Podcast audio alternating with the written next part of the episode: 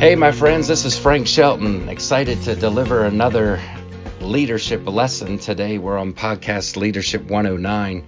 If you didn't get a chance to listen to last week, I want to encourage you to listen to Leadership 108.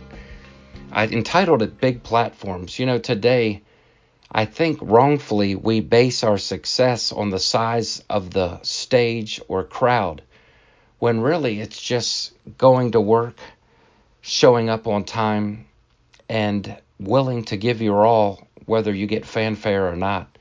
It was the great Cal Ripken who said that just showing up to the game, showing up to work, uh, is half of success. I mean, he wouldn't have had 3,000 plus consecutive games with the streak. It broke Major League Baseball's record if he was cavalier or hit or miss or never showed up on time. Again, winners never quit, quitters never win. I meant to say this in Leadership 108 about the big platform.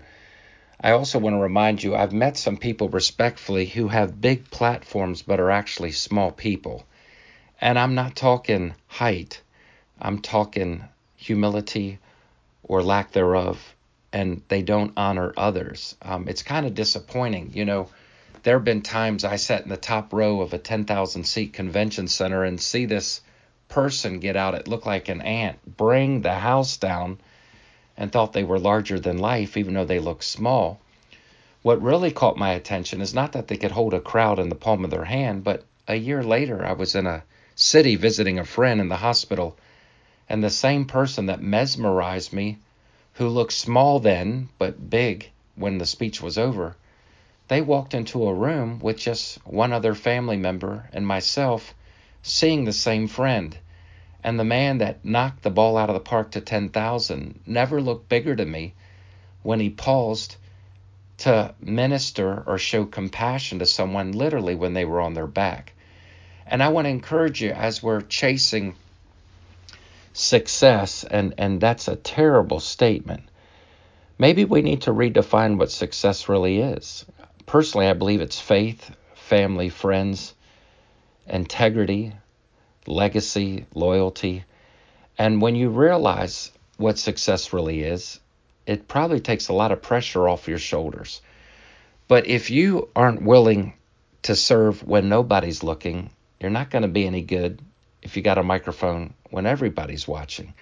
Because in business or politics or whatever profession you're in, the goal should not be to be seen, it may be that the message be heard and the mission is enlarged, and we're all better for it. I just want to talk to you about doing the little things big. December 2018, I spent three days in a staff meeting. I was with the Billy Graham Evangelistic Association. What an honor it was to serve as state coordinator for DC, Maryland, and Delaware for four and a half, five years. Um, I was in India when Billy Graham died. I flew home to pay my respects at the U.S. Capitol, and then did 10 of Franklin Graham's 50 state Decision America tours. Will Graham is a dear friend and someone I admire greatly. The whole organization is the best of the best, top notch, pure class, nothing but integrity, and they have a heart for humanity between Samaritan's Purse and their evangelistic crusades are still going strong. I want to just share this. I just spent 72 hours in a staff meeting with them at the headquarters in Charlotte. I'm at the Charlotte Douglas Airport flying on a one hour flight that I've been on many times from Charlotte to Washington. And I'm on American Airlines. They paid for the flight. And I love American. I um, often fly Southwest, but that day was American. I'm sitting at a packed gate, standing room only, and I'm running on empty. Number two, as a leader, someone once said, if you have to tell someone who you are, you're probably not that big of a deal. And then three, I was just wanting to sit down. I'm sitting there, and an African American female is coming towards me. And in my spirit, my parents raised me well. I heard the voice, get up and give her your seat. Now, you remember the cartoon. You got an angel on one shoulder, you got the cartoon red devil with the pitchfork on the other, and they're going back and forth. And um, the devil's like, well, we've already done Rosa Parks. That was 2.0. You don't have to give up your seat. And you know what? If it was good then, it's good now.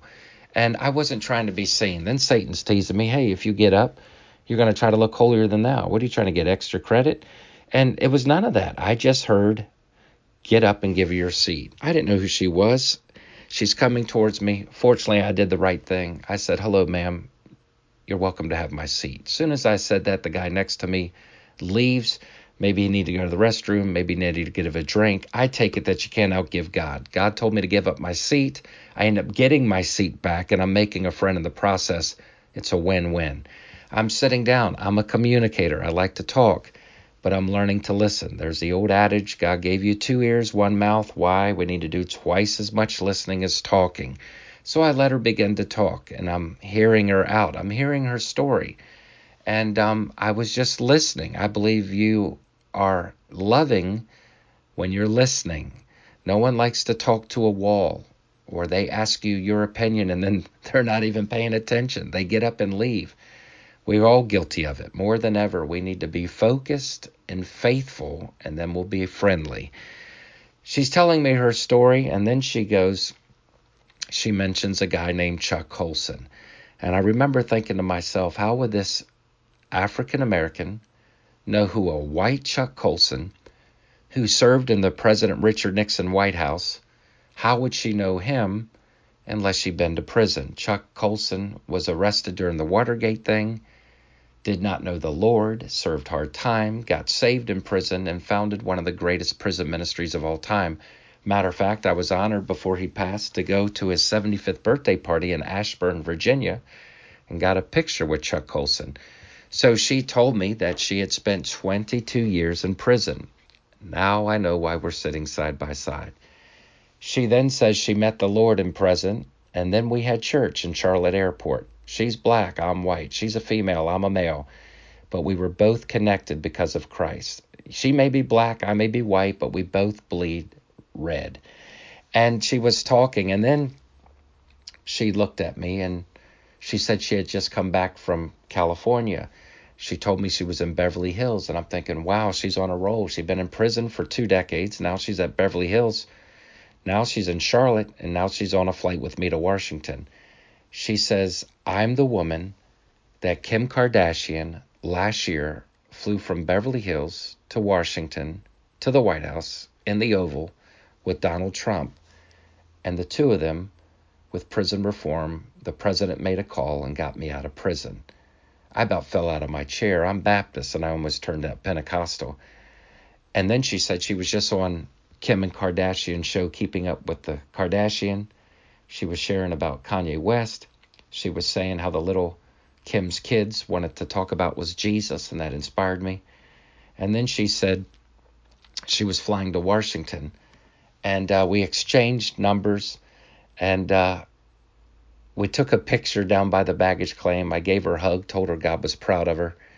And I got a call from her about a week or two later, and we connected a couple times.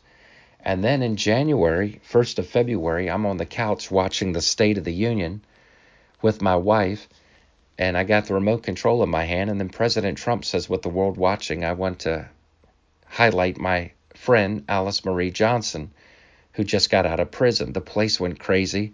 My wife Ruth hits me in the rib, said, That's the woman you gave up your seat for. I couldn't believe it. We're having a shout match, just so proud of her. And now she'd been with the Kardashians, and now she's with Donald Trump. We caught up again. And then uh, just in 15 days, I spoke in about 10 states. I'd spoken Pennsylvania, I'd spoken Hartford, Connecticut, I was in Philadelphia, Pennsylvania. I was in Wilmington, Delaware. I was in Dallas, Texas. I was in Maryland. I was in Manassas, Virginia. I was on Capitol Hill.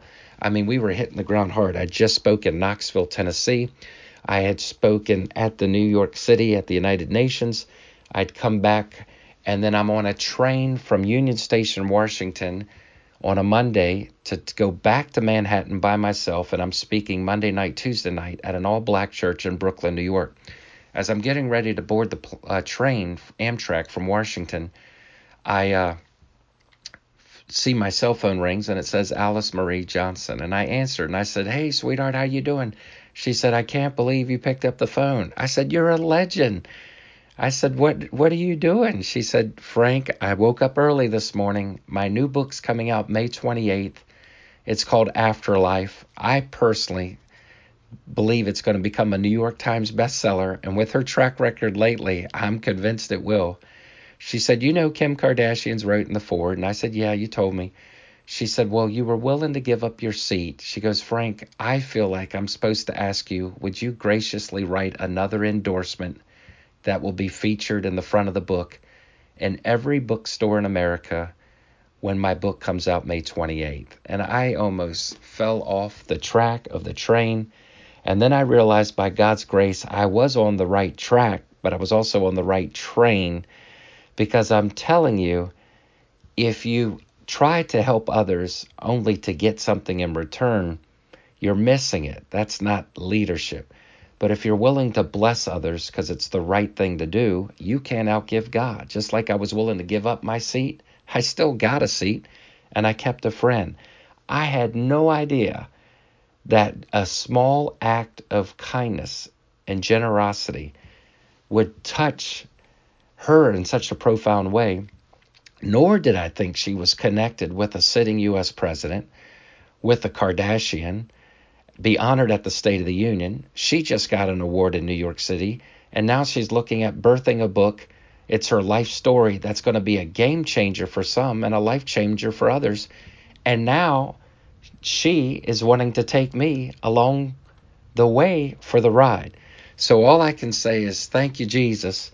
But at the same time, I'm telling you, when you hear that still small voice, open a door for others. Maybe give up your seat. Maybe buy a small cup of coffee for someone. It's doing the little things big. And I'm telling you, you can't outgive God. Don't forget to visit our website, frankshelton.com. By the way, I'd love to come speak at your corporate event or church. Just recently, we've been working on a national initiative. I had a meeting in the front office with the Dallas Cowboys. And then the day before, we were with the Dallas Mavericks. We're reaching out to NBA, NFL, Major League Baseball, and a host of others. But I'm telling you, leaders not only lead, leaders listen and they love those whom they work with. How are you doing? And keep leading well.